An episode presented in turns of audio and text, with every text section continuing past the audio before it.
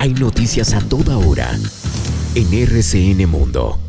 La Fiscalía remitió a la Contraloría las denuncias del director del Departamento Administrativo de la Presidencia, Mauricio Liscano, en los cuales hizo referencia a nóminas paralelas de contratación del gobierno durante el 2021 y 2022, cuyo detrimento ascendería a 4.5 billones de pesos. De acuerdo con la Dirección Especializada contra la Corrupción de la Fiscalía, por el momento no se hallaron méritos para adelantar una investigación penal por estos hechos, sino que se trataría de episodios que competen acciones de carácter fiscal en cabeza de la Contraloría. El presidente Gustavo Petro reiteró que Bogotá tiene la tasa más baja de homicidios del país tras la polémica suscitada en las últimas horas por sus declaraciones después del Consejo de Seguridad con la alcaldesa Claudia López. La cantidad de homicidios por cada 100.000 habitantes, que es el indicador internacional de violencia, evidencia que la ciudad de Bogotá se ha convertido en la capital menos violenta de Colombia, señaló Petro. Gran polémica se suscitó en el país tras las declaraciones de la ministra de Minas Irene Vélez durante el Congreso de Minería cuando sugirió que los países desarrollados deben decrecer sus modelos económicos para lograr un balance con los países menos desarrollados desarrollados. En medio de la polémica por este pronunciamiento, la ministra abandonó la sala de prensa en donde hablaba con los medios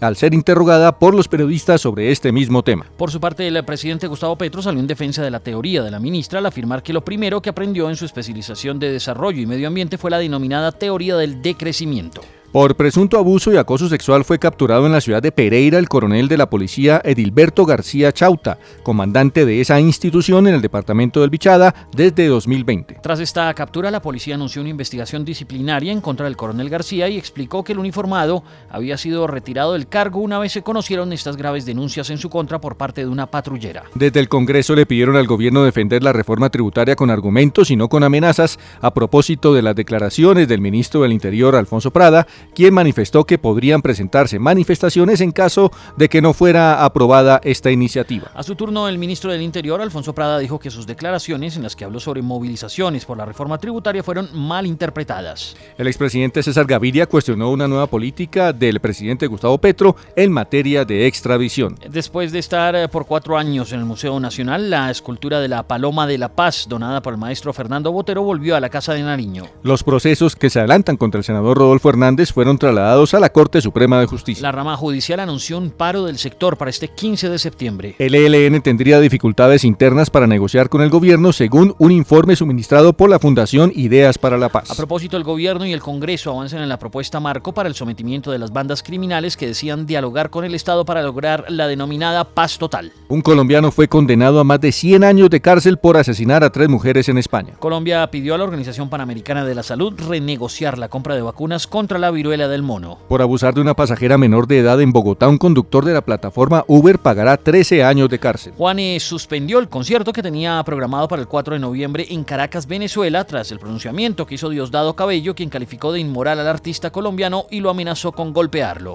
El expresidente Iván Duque reapareció ante la opinión pública y se reunió en un restaurante en el norte de Bogotá con el general en retiro Eduardo Zapateiro. El presidente Joe Biden exhortó a los estadounidenses a defender la democracia que no está garantizada. La ONU denunció que la integridad física de la central ucraniana ocupada por Rusia fue violada. Vladimir Putin no asistirá al funeral de Mikhail Gorbachev. Hoy le rindió un homenaje.